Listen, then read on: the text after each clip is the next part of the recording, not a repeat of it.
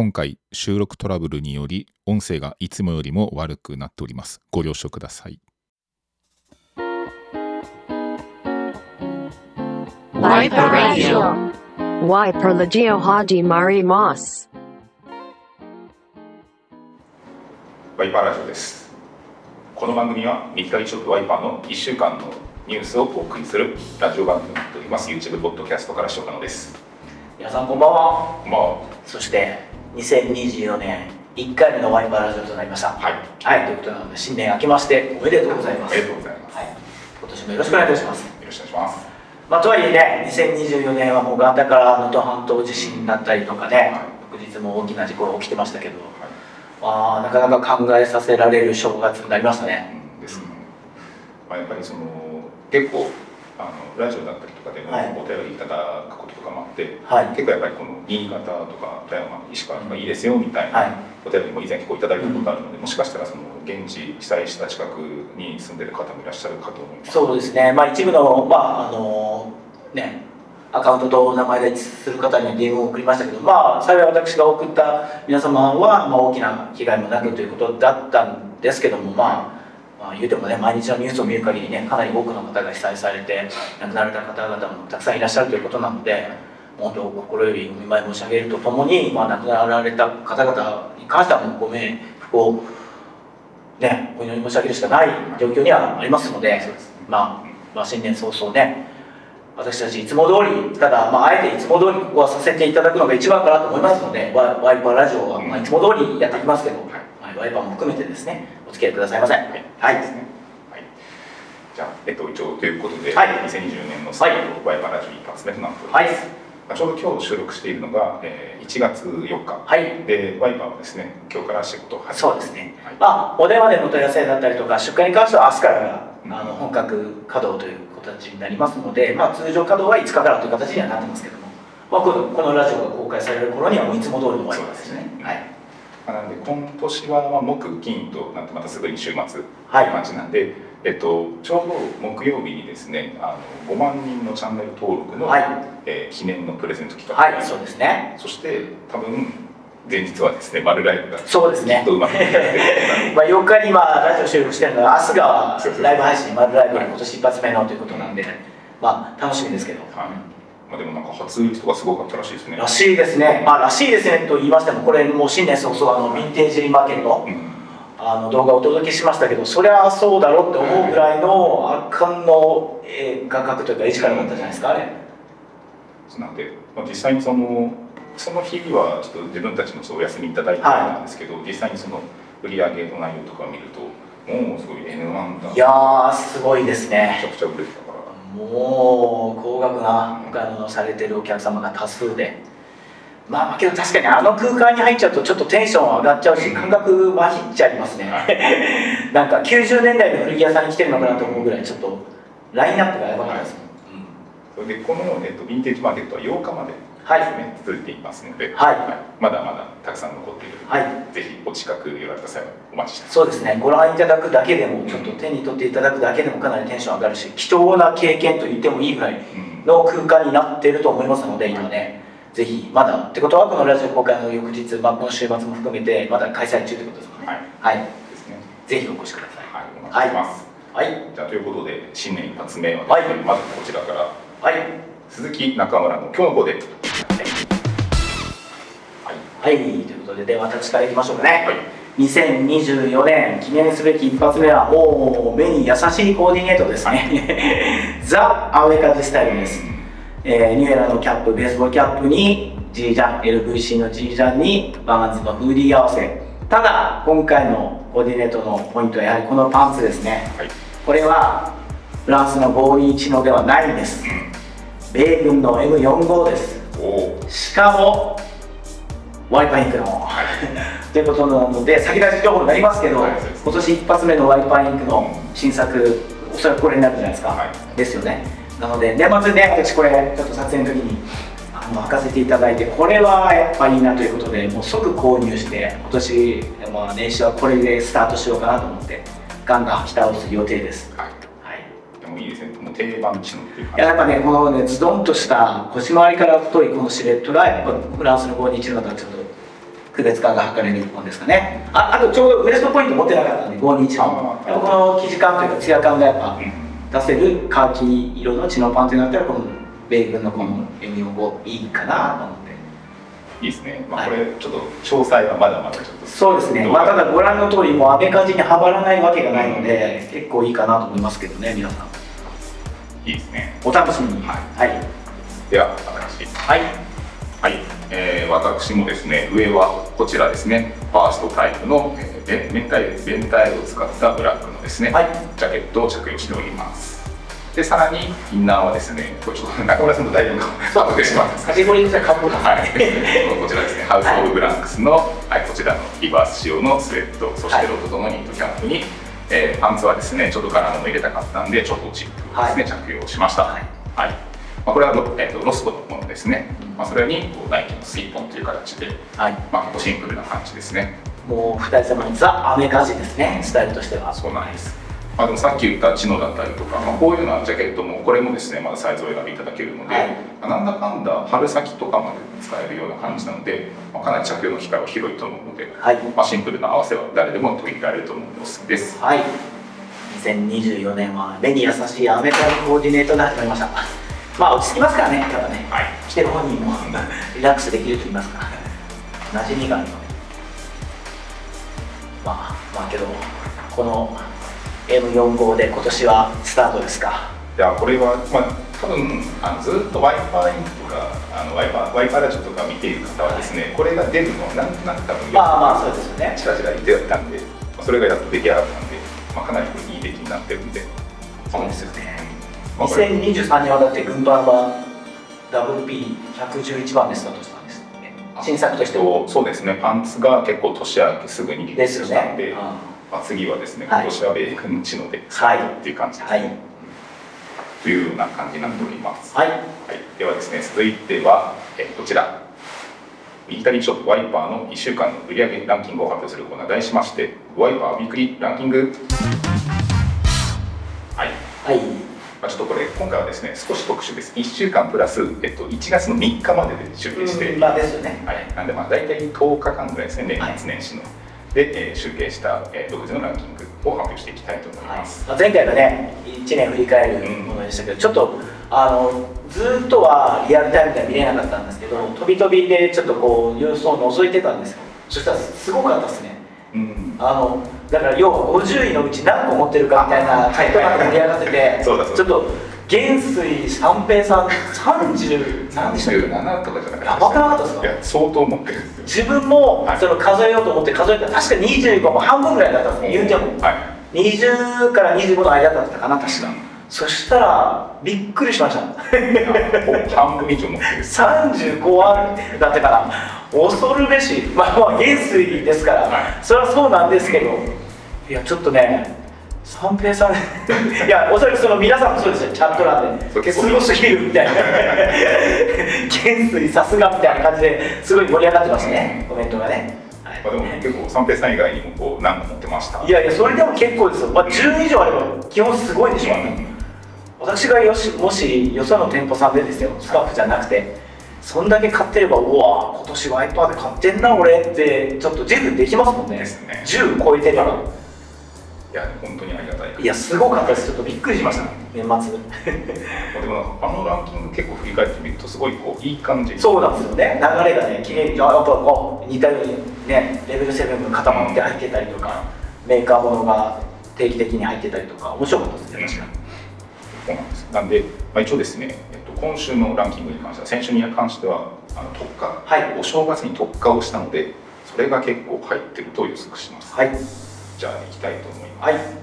えまずですね第12位から。第12位はですねこちら。実物ユーズドのオランダ軍のキルティングライナージャケッあ早速じゃないですか。トはい。これはスペシャルオファーのラインナップに入ってたやつですね。そうですね、はい。フロントがベルクロになってるもはい。のですね、まあ、これに関しても特化で今回講師ということで堂々の第12位と。はい。そして第11位。こちらはですね実物ユーズドのイギリス軍のフリースライナージャケット。はいこれも、ですね。はい、しかも新作。はい。新しく仲間入りしたやつです、はい。グリーンの,、えー、とこの裾が絞れてないそうですね。スカットのはい。フリースジャケット。です、はい。えーそして第10位。こちらが実物新品のチェコ軍の M60 のパンツライン、はい。はい。もう全部締めるんじゃないですかね おそらくですよ。そうということは。えっと、一応22個のアイテムが今回、はい。あの投下なのでその中の12個可能性大ですよね。えあとは順位がどうなってるかだけで。そうですね、はい。ちょっとワイバイに入ってくれない、はい。じゃあ続いてがですねこちら第9位はですね、はい。ワイバンク。はい。えーダブルキーの111番。あこれはすごいじゃないですか。ベースの M65 スペシャルオファーが名を連ねる中。はい。まあさすがですね。さすがですね。それはね去年ね、うん。ランクインかなり上位でしたからそれは、はまあ、未だにじゃあ1年経ってもこうやってベストセい、ラー。ですね。すごい、うんえーでは続いて第8位あこれも頑張った。アーミーバイバイパーの釣り網のダブル。あこれはけど納得ですね。これ実はもう本当年末の際の際でね予約販売を開始したのであの見逃してる方も実は多いんじゃないですかね、うん。ですね。だってこれえっ、と最終日の最終日の前の日のマルライブの日に販売開始した。ですよね。すごいあのご好評いただいて当初の予定分は完売という形になったけど確か LL ウッドが追加ができるようにタイ取って今まあ今の時点ではあの全サイズ販売中です。はい。はい。えっと、これに関しては確か11日までそうですね。はい、受間、はい。あのあるのでまだ購入くらいますいやもうベーシックだけどこだわりがみたいなやっぱそれうちのあのリブのところが一番のちょっとポイントになるんじゃないかなと思いますけど。まあちょっと似ているですね。うん。まあ、釣り網を使った日本製のスウェット、おすすめになってます、はいえー続いて第7位はですねこちら。米軍のエクワックスのジェン3のフリースラケットホリッチのファーストクオリティ。はい。ファーストクオリティが第7位なるほど。はい。まあ今回フリースもめちゃくちゃ型はい、はい、いけるでしょうおそらく。これより上に。はい、まあ、その中では、えー、とこちらファーストクオリティが第7位はい、多分在庫数でいうと一番少ないかもしれないですね、うんですね。なかなか状態が出てこない。はい。えでは続いてがですね第6位。あこれも強いですね。実物新品のデッドストックのロシア軍のえオリーブグレーのヘンリーネック、おお強いですね。けどなかなかスリーピングシャツはその季節感を問わず。まあ、これに関しても年間ランキング入ってましたねですよね。オリーブとホワイト。ホワイトも入ってるのかな、えーなるほど。では続いて第5位。第5位はですねこちらはあこれも目玉フランス軍の F2 パーカーライナーズああまあけどこれは今回ね新しいラインナップの中で一番パンチ力があったというか F2 がみたいな。そうそう。チャット欄とかでも F2 狙いたいみたいな声結構多かったですね、ですよね。そして第4位第4位はですねこちらは米軍エクワックスジェン3のポーラーテックフリースのユーズドのポリッチユーズドのブリッジなるほど。はい。はい、が第4位と、はい。まあ、先ほど第7位がファーストクオリティに対して第4位が通常のユーズド、はい。まあ値段と、まあ、在庫数とかのバランスによるのかな。はい。同等第4位はい。そして、えー今週の第3位こちらはですね実物ユーズドの米軍のエクワックスジェンスキーのポーラーテックのコヨーテはい。が第3位と。なるほど。はい。ということで1個残ってますね。米軍のーズで言えば。はい、そしてそして今週の第2位はですね、はい。こちらは実物新品デッドストックの米軍の N3B おおデッドの N3B あデッドですね、はい。なるほど。はい。そうか。N3B は確か特価でユーズドとはい。新品選べた。んです今回は両方ありますから。はい。まあそんな中での、えーやはり新品の希少なデッドストッはい。クが第2位という結果ですね。はい。そして今週第1位。これは大方の予想がつくんじゃないかなと思いますが、なんと実物新品デッドストックの米軍のエクワックスジェン3のポーラテックフリースのポリッチランクインです。デッドストックですね、はい。1位がまあ初めてでした。まあそうですよね、はい。納得です。それは、いうような結果はい。はい。まあまあユーズドを持ってた方が逆にもうガンガン着倒してもうこれは間違いないということでデッドを言ってるかもしれないですね。デッドがなかなかやっぱりこうねあの一番こう特化というか一番望まれてるもの状態としてはやっぱ綺麗に越したことないということで、確かにね。まあそれがこう今回特化ということでこれを逃さないではないというようなそうですよ。定価も抜群ですからね。それこそ私も年末年始あの奥様方の実家に帰ることがあって毎年その義理のお父さんにうん。私はその1年の感謝の意を込めて毎年何かしらうちの洋服をプレゼントえー。買って帰るんですはい。前なんですよ。ジェネス3のフリースとまた今回はまあうちのお父さんのこととかいろいろ考えてこの今私が着てるバーズのうん。ワイドはい。釣り網のフーディーをプレゼントしたんですけど確かにフリースも間違い硬いだろうなと思ったんですけどねデッドナイン。うん。それぐらいのね名作ですよ。なん。かでも結構その他の人もなんかこうお父さんがそうそう。いつも言ってるっていうような、してましたよね。確かに。何かの MC でもしましたね。めちゃくちゃ贅沢なはいはい。プレゼント。はいいやいいですね。そうですよ。ででジェネスリーのフリースも確かお母さんにって言って節さんだったかなご購入いただいてましたけどまあ、軽くて暖かいですしね、まあ、部屋着にもおすすめなってます、はいというような結果でございますはい、はいまあ納得と言いますかね、はい電子からワイパー早速アクセル全開でね、飛ばしましたオンラインも含めオフラインも実店舗さえもヴィンテージマーケットを開催して、なんか結構年末年始こう動画がなくて寂しいっていうようなはい。声以前いただいてたんですけど、今年は割と投稿頻度も年末年始も高かあったんじゃないですか？なんか不思議な感覚ですよね。自分たちはその29日の夜にお伝えしたように忘年会で年内でね、はい。まあまあ実店舗バーとか動いてましたけど仕事納めをしたけど動画上ではまだ 皆さん情報を発信し続けてるというこのなんかちょっとなんか自分的には不思議な感覚ですね。まあでもねそれのおかげでこうやっぱこういつもこう投稿してるとやっぱ習はい慣に。になるからやっぱそれが途切れない。生活リズム的にはですね。はいお送りをさせていただきます、はい、はい。まあでも来週からまあいよいよ本格的に。そうですね。もう通常稼働ですからね。だからそれこそ火曜日にはミリステもありますし。うん。もう至っていつも通りの日常がスタートするわけですけどもまあまあ今年も年始からかなりスケジュールとしては 目白押しなそうイベンイベントというか、はいまあいろんなね販売予定のアイテムだったり新作参入館も含めてありますんで。まあ楽しんでいただけると思いますよ。そうですね、もう1月も実物からワイパーインクから、はい。いろいろとすでに申し込んであるはい。でさらに、多分特化とかも何回かできたらいいかああなるほどですね。ってい。うはい。まあ、ちょっとまだ何をするかっていうところまでは決まってはいないですけど、はい。うんまあ、そういったものも予定しています。はい。いや、いいですね。もうすぐに、もう、もう、すでに仕事モードに切り替えいやもうもうスイッチはね今日からですから完全にオンになってますけど。はい。えーまあ、どうどうですか、まあ、実際じゃあ2024年始まりますけど、はい。こうなんか今年の目標みたいなのとか。いやーまあまあ今年はねそのなんかまあ前回の動画でもお届けしてましたけど、うん。やっぱ今年あの春夏のアイテムがやっぱ毎年自分の中ではちょっと秋冬に比べたらボリュームがないなと思って寂しい思いをしてたのでじゃあ作ってしまえばいいということで個人的にはかなり企画を今練ってる最中なのでまあもうすでに忙しいです。どんどん詰めていかないと。っていうのもありますしそうだそうだ。けどちょっと今年はあの、まあ、ラフなストリートスタイルが好きな私ではありますけど、はい。ちょっと小切れスタイルはいにをスタイルテーマも増やしていきたいなと思ってそれこそ年末年始にあれ買いました？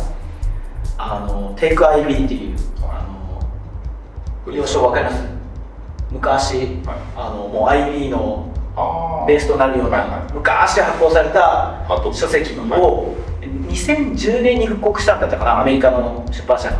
それがもうもう今は買えないんですけどそのそれこそメルカリとかヤフオク探して買いました勉強しようと思って。はいなんかその年末うちの LL とかコンブレブルックス・ブラザーズに来てしてましたねでなんとなくちょっとねコンブレやっぱいいなって前じわじわしてたんです個人的に。あじゃあ2024年ちょっとコンブレスタイルチャレンジしたいなと思って今コンブレもしっかりちょっと革靴とかもいろいろ勉強し始めました。お今まで未知になる部分だったゾーンに。はい。だからあれも楽しみなんですよそのそれこそサンダース。はい。ね。そうですね。あれは1月ですか？えっ、ともう年明けには入ってくる予定だったんでもうじき入ってくるミリタリーダービーシューズ見てみたいなっていうのもありますしなんかいろいろ未知なるゾーンをちょっと勉強しようと思ってそれが楽しみです個人的には。いいですね。じゃあこう今までにないまたテイストの着こなしそうですね。あれ？らしくなくない？っていうのを逆にあのお目にすることが多いかもしれないまあ、でもなんかこうやっぱりミリタリーを共通項として他のテイストも取り入れてみるっていうのがいいかもしれないやっぱ去年、一昨年かも今となってはミリタリートラットスタイルっていうその雑誌が出てたじゃないですか。まあで、やっぱあれ見て、あやっぱ可愛いなと思ってたけど、やっぱちょっと縁がないのかなみたいな、うん。コンプレっていうアイテム自体にと思ってたけど、まあそんなこともないなと。はい食わず嫌いだったんで、ちょっと今年は積極的にそのスタイルを取り入れていこうかなと思って。とはいえワードローブにはまだまだないので、はい。今から揃えていこうと思って楽しみにしてます。うん。個人的にいやいいですね。じゃあやはりこの足元からジャケットから。そうですね。まあそうっす。だからやっぱ日々進化しないとですねと思って2024年は新しいことにもチャレンジしていきたいなと思ってますけど。そうそう考えてじゃあ結構早速今度ちょっと某あれに行くからそこでバチッとこう切る気まあまあそうそうそう、まあ、それを見据えてあ。なんかあそういうタイミングだし何かの縁なのかなと思って。そうなんですよ。いいですね。いいですよ。楽しみですね。まあ、結構その具体的な着こなしっていう意味ではこう皆さんも多分見ている方も今年はこれが欲しいとかこれ狙ってるっていう意見もあると思うなんとなくだからそのなんだろうなそのよくインスタに投稿していただく方ハッシュタグとかつけて。だからワードローブ的なものに似てるじゃないですか。おそらくですけど、あこのスタイル私もできる、自分もできるみたいな。だからこそそういう人たちと一緒にこうね新しいことにチャレンジできたらいいなと思ってるところもあるので共感していただいた方は皆様ぜひ一緒にチャレンジしてほしいなと思いますし、いいですねはい、ご提案できることが新しくできるんじゃないかなとも思ってますんで。楽しみにしていてください。ね、はい。あでもそれ楽しいなだって結構やっぱ中村さんの影響でこう何々を買い始めましたなんていうような意見も結構聞くから。あそうですね。だから同じく小柄だからミリタリーアキレ出てましたみたいな方が、まあ、その体型だけど実はカチッとした小切れスタイルもできますみたいなうん。きっかけになればいいなと思いますし。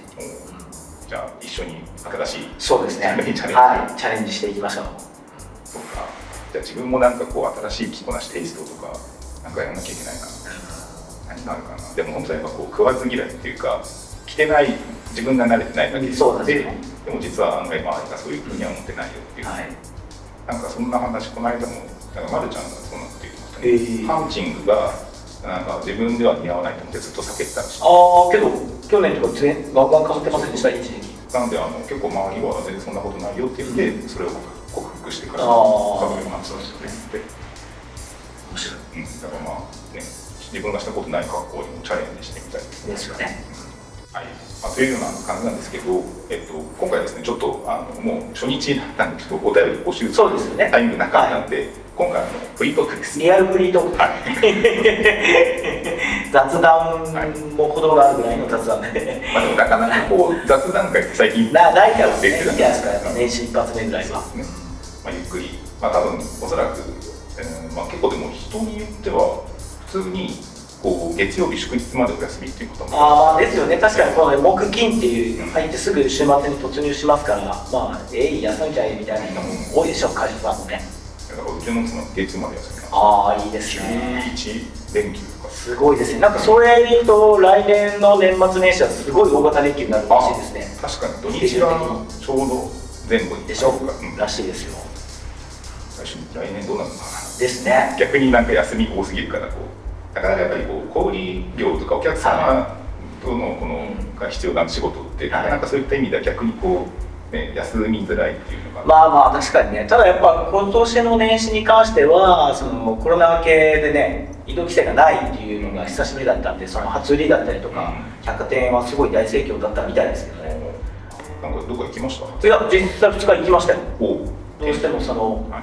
必要なものがあったんでうん。百貨店っていうか展示に出ましたけど、はい。まあ多かったですよ、えー。うん、それこそその時にブルックス・ブラザーズとラルフが岩田屋にな横並びであるんですよ。そこ行ってああいいなコンプレート思って見てちょっと店員さんとブルックス・ブラザーズの店員さんとはお話しさせていただいたらもうあのうちのチャンネルご覧いただいてるみたいで、えーあそうなんですか？ワイパーの方ですよね。すっげえいい方でした。マジでめっちゃ優しくだからそこからこう話ができたんで、はい。気軽に試着もいろいろさせてもらいましたしサイズも含めてはい。勉強させてもらったんです。ありがとうございます。見てるかわかんないですけど。い岩田屋の岩田屋です。ブルックスブラザ。ーズはい、はいそうなんですよ。後輩のフロアの。すごいですね。なんかこう言言っちゃえばこう直接的なミリタリーとのつながりないんじゃないですか。ないは、い。まあでもそれでもやっぱりこうそうなんです見ていただけ結構はい、ですね、なんで同業者として頑張りましょうって最後にうん見せてる時にも挨拶まで名刺切っていただいてあすごい手厚く接客していただいたんで、はい。ありがとうございました。あすごいですね。そういう点では僕も天神とかに一切行ってない。いや久しぶりですよ。これベタニコの三が日に展示に出るなんてもう数年何十10年以上行ってなかった気がすけど。まあけどなんか楽しかったです。うんいろいろその活気があるというその初売りがね何よりです。多かったですか？多かったですよ、まあ、そのごった返すほどではなかったのでもう程よく、まあ、昼過ぎに行ったっていうのもあると思いますけど。まあ、でも確かにニュースとかでも百貨店のこの初売りとかなってましたもんね。そうなんですよ。うんまあ、あとは駅伝とか。駅伝ね。箱根駅伝、まあ、元旦のあの駅伝もそうですけどニューイヤーか。はい。まあまあ楽しかったですよね。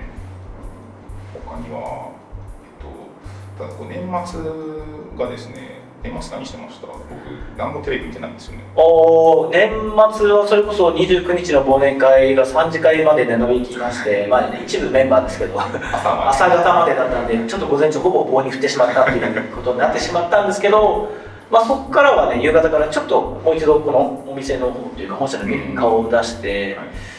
それこそ常連さんの高課税の皆さんが店舗にお越しいただいてたので、はい。年末のご挨拶もできてうん。それからゆっくり30日は過ごしましたうねんで31日はそれこそ奥様の方の方の実家に帰ってゆっくり過ごしましたね。じゃあ大晦日からもう実家に帰省そうです。毎年それがルーティンなので、まあ、自分の実家はもうすごく近いので 里帰りほどの距離じゃないです。よ本当いつでも行けるって感じなんでちょっと距離のある奥さんの方に帰るのがいつもの毎年の恒例だったんでいつものメンバーに会ってたわいもないねしょうもない話をして盛り上がって年を越せましたけど、はい。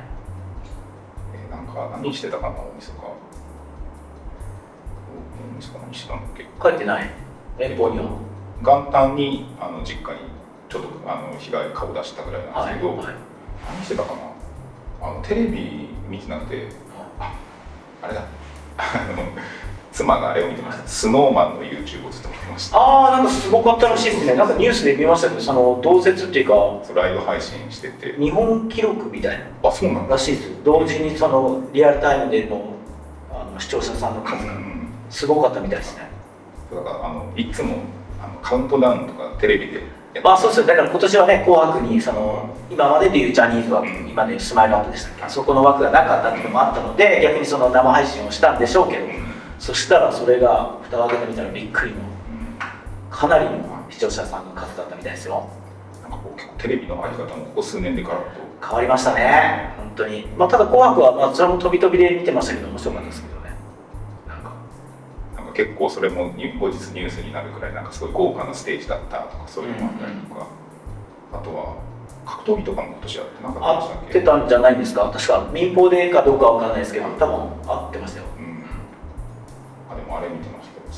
ワイパーチャンネルのあのプレミアム配信見てました自宅でいやまあ本当鈴木は欠かさないですからはねリアルタイムで見るやっぱすごいよなはそれを見てましたね、い。うん、なんかまあ結構年末はゆっくりしてましたね。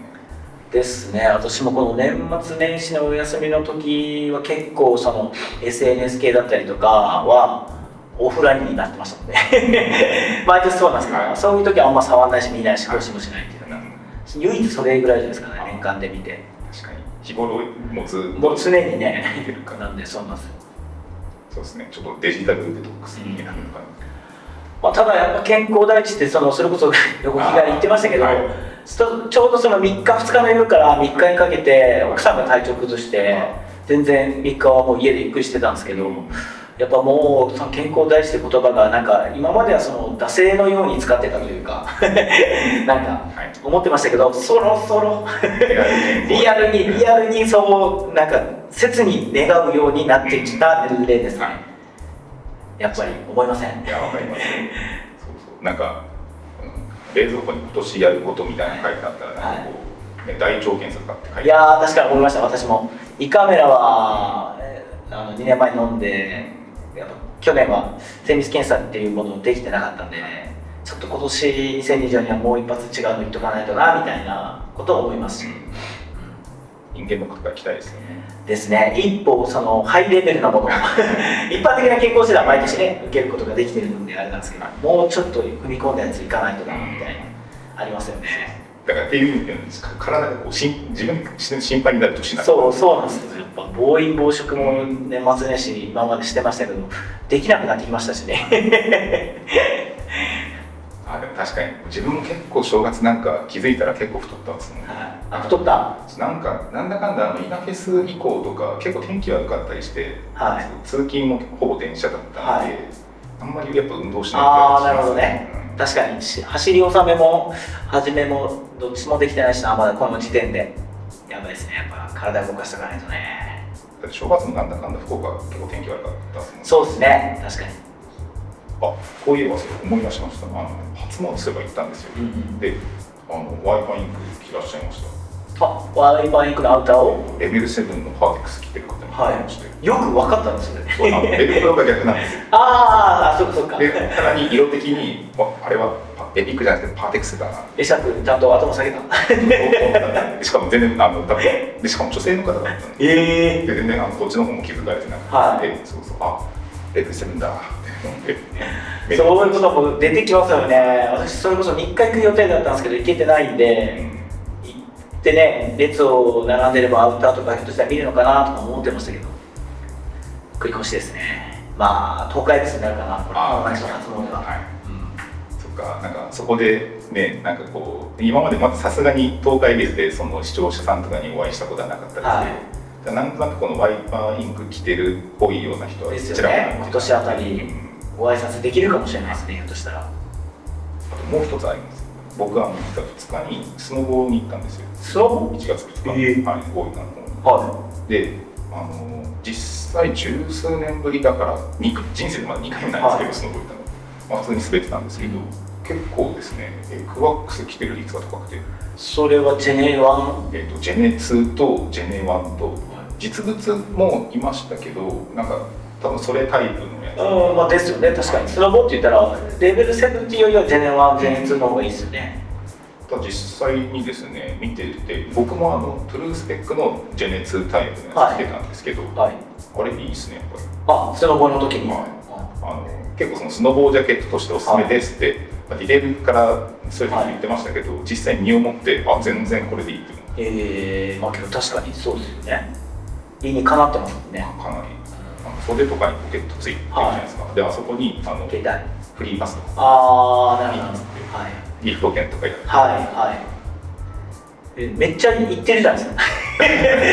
最初に出てきそうなイベントじゃないですか。久しぶりにスノボ行ったり大分まで遠出して。なんでそれが後輩に回ってきたの？あまあでも本当にあの急急遽行くことになってあそうなんですそう。そうそうノリで？よし行こうみたいな当日？えっと、前の日に実家に帰って甥っ子たちと遊んで、はで甥っ子たちがなんか明日スノボ行くんだってあじゃあ一緒に行くってなって行ったんですそうすごいフットワーク軽い耳があるっていうそのようジェネツ持ってってたいやえっとまあじ実家に帰ってそあ実家っていうか自宅に帰って。あそうかそうか。そんな遠くないんですよ。でパパッと。なんかそのウェア借りるのも結構お金かかるからあなんかこう自前で使えないかなと思って、でインナーにイギリス軍の PCS サンド着たんですよ。どおおあれがいいなそう。あの薄手のやつ、はあれを着てあの上からジェネツーパそっか色も揃ってるしね。めっちゃ暑いすごいね、はい。えボトムスは？ボトムスもゴアテックスのパンツショール持ってたんで、えー。それを合わせたんですけどもうこれでいいや。いやまあまさにパーフェクトじゃないですか。うん。だってそうそうそう。実践してるじゃないで。すかスノボでいやだからこれ結構あのでスノボウェアなんか結構見てて、あのそんなにこう滑れないから結構リフトが溜まってる時とか、はい。みんなのファッションとかチェックしてるわけですよ、はいはい。結構なんかいろいろ幅広いんですよね。えなんかこういかにもこうスケーターブランドが出してるようなデザイン、ー、はい。まあ機能的なんですけどすごい普段着っぽく見えるデザインだったりとか、あとはいかにももう本当にこう雪山でこう、ね、登山しますみたいな格好の方もいるなって。いう感じで,、でなんかその中で結構ミリタリー着てる方。え食堂とか行ったら上着脱いでてあのレベル3ポリチのリストはいはいはい。ー、確かに面白そうですね。見るだけでも面白そうですね、なんかやっぱ防水糖質かつみたいな感じで、はい。こうなんていうかデザインとか機能とかもなんかささまざまだったんで、確かに。ウィンタースポーツはだってオンシーズンというか今からですもんね。そういうところでね動画撮れたら面白そうだね、確かに。あスキー場ロケいいですね。そうですね。はい。インタビューしてみます 今日のアウターあ確かに。そうね。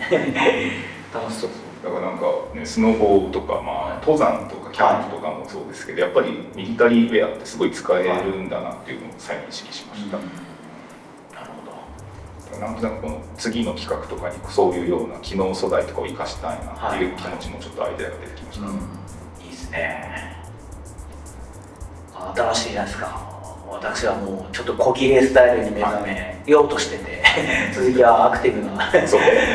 シーンの方にちょっと注力が注がれるかもしれないですねあこれ。ね確かに綺麗めなジャケットを作ってるラインもあればそうそう。アクティブな機能で。TP を要してやっぱりそこはうんちゃんとメリハリがつけれるようにねファッションも楽しめるといいですもんね。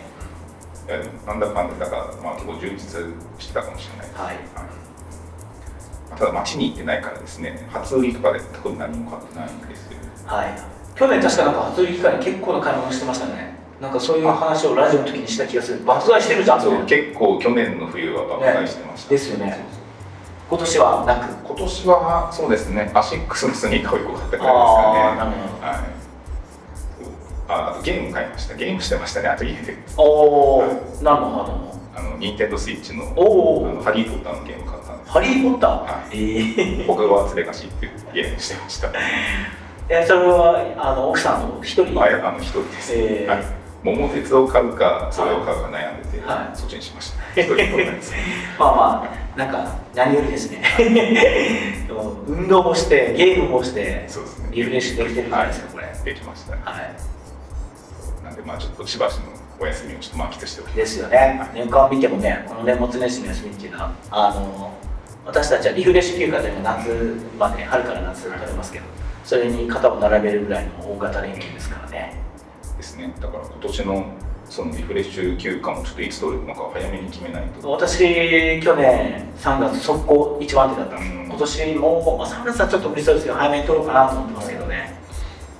そうですよね。なんだかんだやっぱうちどんどんこう季節を追うごとに忙しくなっていくから。そうなんですよ。でしかもね結構やっぱみんなね最初に最初からそこを計画的に組めないんで結構後半みんなバタバタって 慌てて消化しがちなんですよはい。そうなるとみんなかぶっちゃうんでね。確かにやったらもう最初に取っておいた方が一番いいなってことでまた行きたいですけどねどっかね。そうですねいろいろまあでもなんか旅行もなんかだいぶこのハードルが下がってきたんで。そうですよね。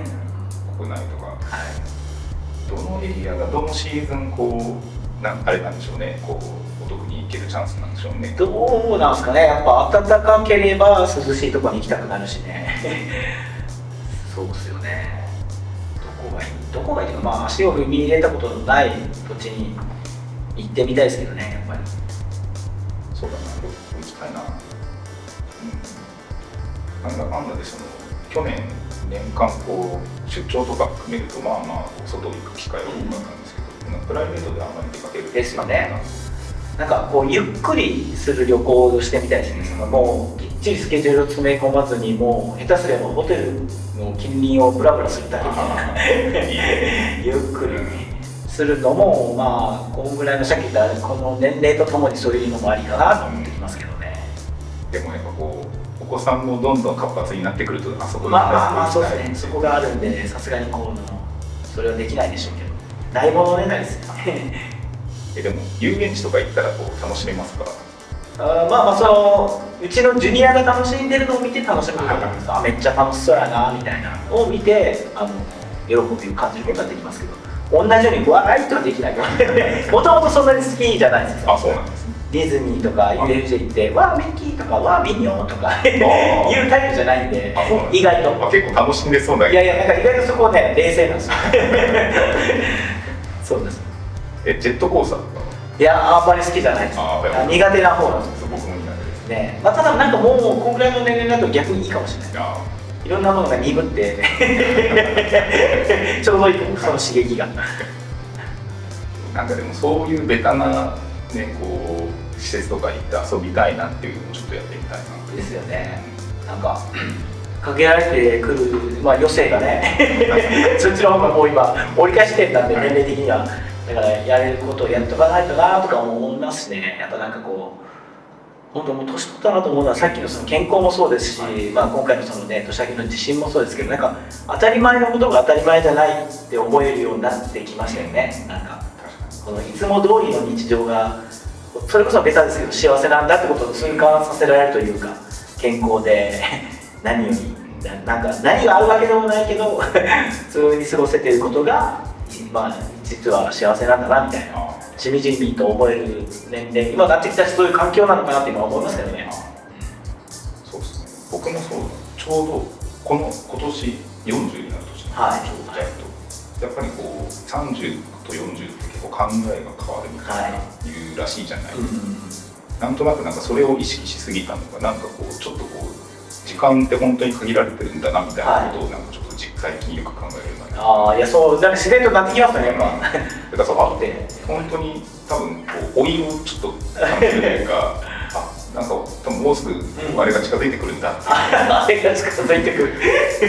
岡田監督以来のあれの使い方ですね。そっちのあれ。だからこう本当にこう時間を大切にして有意義に過ごさないといけないなっていう、あいや本当にその通りですよ。まあただなんか老いを楽しめるようにもなってきてる気はします。さっきのその小切れスタイルもそうです。しメガネを去年あの買ってもらったきっかけもなんかこうちょっといいんじゃないそろそろ大人になったか。ら渋めのなんか大人な感じのメガネかけてもとか録音ジャケットもしっかりですけど、だから次 A2 なのとかレザーのブルゾンもとかなんかこう年齢とともにその思考が変わってきてるというか自然と。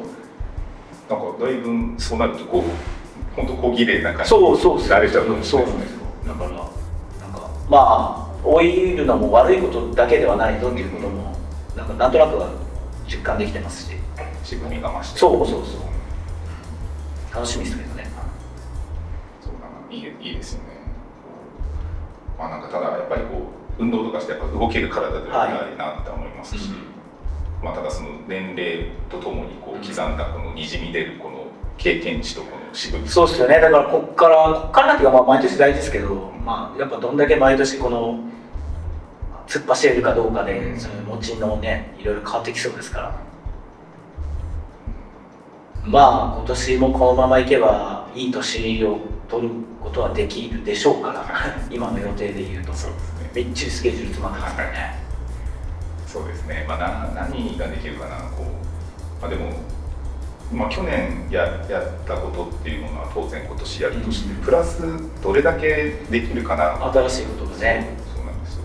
まあけどなんかおのずとそういうのを求めますね自分はそうなんですよ。やっぱりこうマンネリというかあんまりこうよく言えばもう無難な 日々の過ごし方って選択肢ってあるかもしれないですけどそうなると面白くないと思っちゃうタイプなんで若い時はそれで結構転職もしちゃったし思んなみたいになってしまったらすぐ新しいことをみたいな刺激を求めちゃう肌なんでまあ黙ってても何かしら新しいことするんでしょうけど。まあ今年は特に今のところいろいろスタートしてるのでいろんな企画が。あとはどうやってうまく形にして着地できるかですからね。こう余裕を残すよりはどっちかちょっと溢れるそうそうなんです。詰めてぐらいじゃないとできないです逆に言えばなんかベテランなしから ベテランってねもうあのスポーツ選手とかでももう無駄な動きを省いてここっていう時だけガッていくみたいな。それがベテランのなせる技なんですけど私もルーキーみたいな。常に走り回って動き回ってないとダメだみたいな。悲しいことに。そっち派なんですよね、あそのなんか野球とかでちょっと話変わりますけど、はい。あの栗山監督はい。いるじゃないですか、はい。あのそうだそうだ、えっと、30日だったか31日だったかはい。何してたかってあとスノーマン以外にもなんかあの夕方ぐらいにあのプロ野球の番組やってた。あプロ野球の番組というかおそらくその年間を振り返る中でやっぱ WBC が一番この大きなこのイベントだったから一緒に振り返ってましたね確かに。そうあの一茂なんはいはいはいか一茂さんとかが出てる番うんうん組見ましたちょろっと。で、まあ、そこでこう、ね、あの大谷翔平の先生だったりとか、はい。はいそうそういうのを結構なんかだらっと見てましたね。そうねやっぱ野球やっぱベースボールと野球のアメリカとの決勝戦っていうのはまあずっと語り継がれるようなね名勝負になったというかドラマがたくさんありましたからね。なんかもうそこでちょっとその栗山監督がなんかこの人すごい気になるなって思って、はなんかちょっと栗山監督の本とかあるらしいからそれ読んでみたいなってあ思って。あ確かに。名将とも言われる、まあ、何かしらそのダルビッシュ大谷っていうこのね今となっては世界でもトップクラスのピッチャーというか選手との縁もあってね2ちゃんでメジャーにも繰り出してるわけですからそしてあの WBC まあ何か思ってる人ですよね監督としては。だからなんかこうそのプレイヤーを育てる側の視点っていう意味ではすごいこういろいろ参考になることがあるんじゃないかなって思ってまあなんとなく、まあ、自分もそんな詳しくないですけどあんまりこうなんか監督監督してないっていうか結構こう距離感近めじゃないですか選手と。のはい。なんかフレンドリーな感じというかなんかそういう印象ありますけどね。そう。ですここでやっぱり何が重要なのかなって思った時にやっぱりこうおじさんになったらユーモアってもっと大事になってくるなっていうのをああなるほど確かにね。でやっぱそれでこうユーモアってどうしたらあるかなと思って。なんかこうなかなかやっぱこう気の利いたことも言えないし、はい。えーこう人に対してどっちかっていうとこう結構そっけないっていうふうによく言われるいから。やどうしたんですか？塩太陽の鈴木さん今年からコメディアンみたいなあまあ別になんかこうおちゃらけて面白いこと言えばいいんではないと思うんですけどただはい。なんかこうおなんかこう普段何かしらでやっぱね接しててお面白いところを見つけるようにやっぱり意識的にしないとまあまあ。何よりまあ何より鈴木が楽しそうだったらそれが一番相手には伝わると思いますね。そうだからこういっぱいいっぱいになってこう胸無表情になって必死な顔してるよりも涼しい顔してヘラヘラしてる方がーぐらいの方がいいでしょう。鈴木は特にもうマックス鈴木っていう言葉が定着するぐらいですから スイッチが入ってんだっていう時のねやっぱこのまあ自分は年上だからいいですけどあれが年下とかね新人さんとかだったらちょっとひょっとしたらこう近寄りがたいオーラを放ってるのかもしれないです。そうなんですだから別になんかこうそういうつもりもないんですけどやっぱそういうふうに思われちゃったらダメだなまあまあそういうのも必要な時もあるんです。ただ年中それだとやっぱねとっつきにくいなっていうのになるかもしれない鈴木の人生相談みたいなやっぱそういうこう振り返りとかもやっぱりこう休みの間やっぱあしたんですねまあ、もちろん。2023年を振り返ったわけですね。そうなんですなだからまあ、そういった意味では本当今年はやっぱそういうなんていうか仕事、まあ、去年がやっぱりだいぶ余裕がなかったんでこう、ある程度こうしっかりこう自分の中でこの余裕を持たせ持たせてこうあんまりこういっぱいいっぱいにならないようにこうマネジメントしないといけないな。そうですねまあけどそんな中でもやっぱこのワイパーラジオの中でやっぱビッグワードをね去年も生み出してきてる男ですからほぼ表的にね。あれはユユーモアになる。小さなありがとうよりも大きな愛してる。数々のねあのライブ配信の時でもありがとうやったり鈴木のあのこの動きとかはいやっぱ爪痕を残してるわけですから。だからそれがこうなんかたまたま ララッキーパンチが出るんじゃないで そこをちゃんと計算で出す。から出せない出せない。あれは鈴木計算してできない。だからその鈴木だからこそみんなを、まあ、ああの刺さるのあの鈴木さんなんみたいなそこで。それはだって俺がもう毎回ふざけてたらそれいつも通りだろうみたいなた。まに出すその鈴木のね外した感じというか。狙ってお笑いお笑いを取れる人ってすごいなって思いますけどね。ですか？そう。でなんかだからユーモアの本っていうものを書かない。ですよ、ちょっと難しく考えすぎちゃうまあそうなんですけどやっぱみんなで考えて、はい。でもそしたら、はい。ユーモアがある人はい。ってい。うのがい。ろんなタイプはい。で、なんかこう人を面白おかしく、はい。こうねい。じったりとか、自虐に走って笑い。を取るタイプとか、僕はそれ中村さんから確かにねあとはなんかこう常にあのニコニコヘラヘラ、はい。あのおちゃらけてて、はい。自分で言ったことで自分で受け取る人みたい。なあはい。それは多分はい。レベル人がはい。誘い。笑い。とい。うかねそうそうはい。あとはなんかこうどっちかというとちょっとこうブラックユーモア的なちょっと皮肉っぽくはい。鋭いこう、ボケをツッコミするみたいな人がいたりとか、はい。あと一個なんだったかな。あとはなんかこうどっちかというとこうなんだったかなちょっと忘れちゃいましたけどみたいなそういくつかやっぱりこう、はい。笑い皆さんの笑いに送る人でも何タイプかじゃあその4つのカテゴリーで言ったらその鈴木の、まあ、一番あこれかな俺はみたいなどこになったの？いやそれは分かんない。まあそれはそうだよな。分かんないクロスしないわなけどなんかこうねこう自分でこう面白いことを言ってて周りが笑ってるのがでも実はその愛想で笑ってましたみたいなのが一番悲惨じゃないですかいやまあけど鈴木たまにするあの誘い笑いは結構するよ。あ なんかもうめっちゃ誘い笑いしてきてやみたいな時があるはいその笑わせようっていう時じゃなくてもなんかちょっとしたそのツッコミというか、オチをつけた時にめっちゃ誘い笑いしてくるなみたいじゃあ多分それは自信のなさが言 言ってどうみたいな感じ。か らそうですよね。顔色を伺ってそうそう。そうそんなユーモアに対して真面目に考えること自体がやっぱ鈴木らしいですよね。いろいろメカニズムをユーモアすげえな。でも結局だってやっぱなんかこうルールが分かんないはい。闇雲になってる場合、はいまあ、でも、ね、そういうふうに計算づくの笑いじゃ逆に冷めちゃう。いやでしょ。こればっかりはファッションもそうじゃないですか。だって同じ格好したって鈴木と俺が。全然見え方変わっちゃうじゃないですかやっぱり。それと一緒じゃないですか。その人間性とかユーモアというかもうどうあがいてもその鈴木は鈴木なんですよ。ただ一つ言えるのは鈴木が常にこう楽しそうだったらみんなにもそれも雰囲気が伝わるだろうなという楽しくいきたいですね。いや楽しいはずなんでしょうけどその表現の仕方ですよね。はい。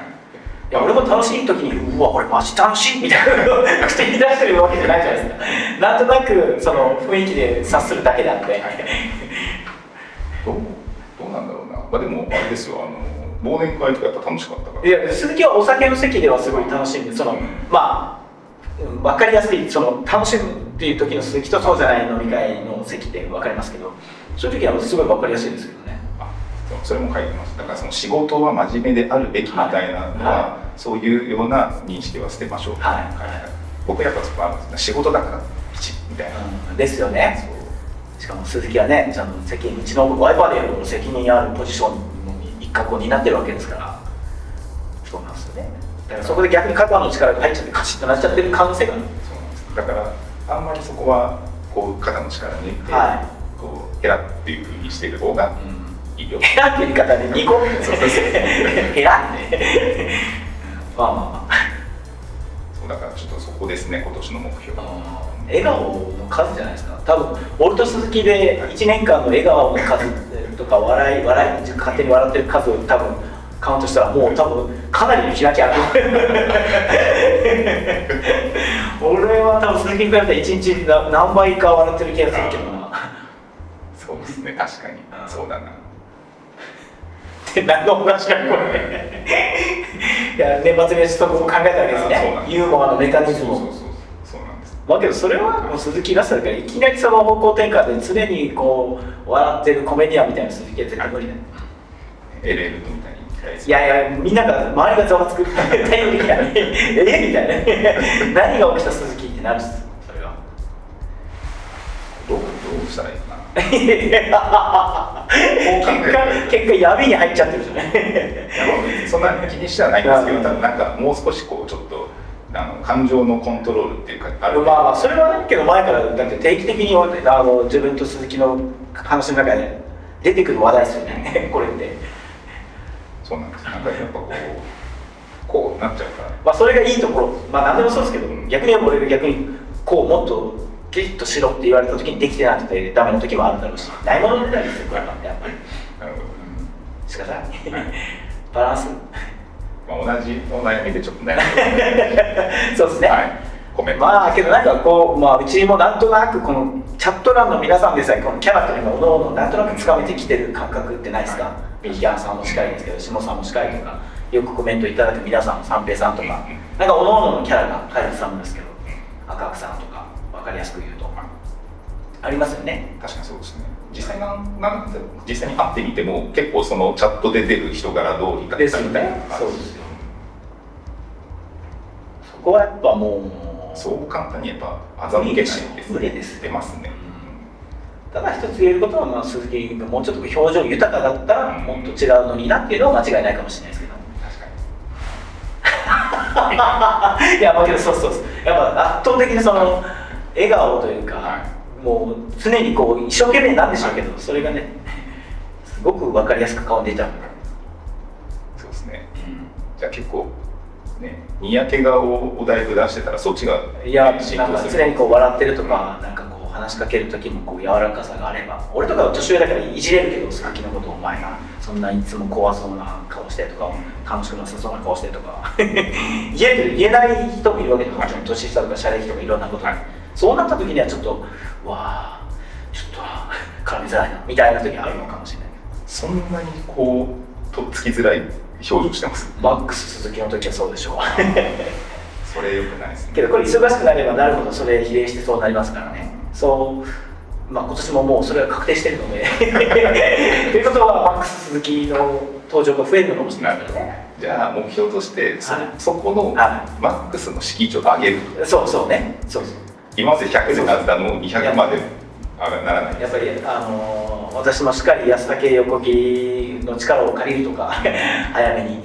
とかすれば逆にこのてっぺんが上がるかもしれないしね天井が、そうですね。ただでさえねたくさんね商品企画も YouTube スケジュールとかねあそこも携わってますから。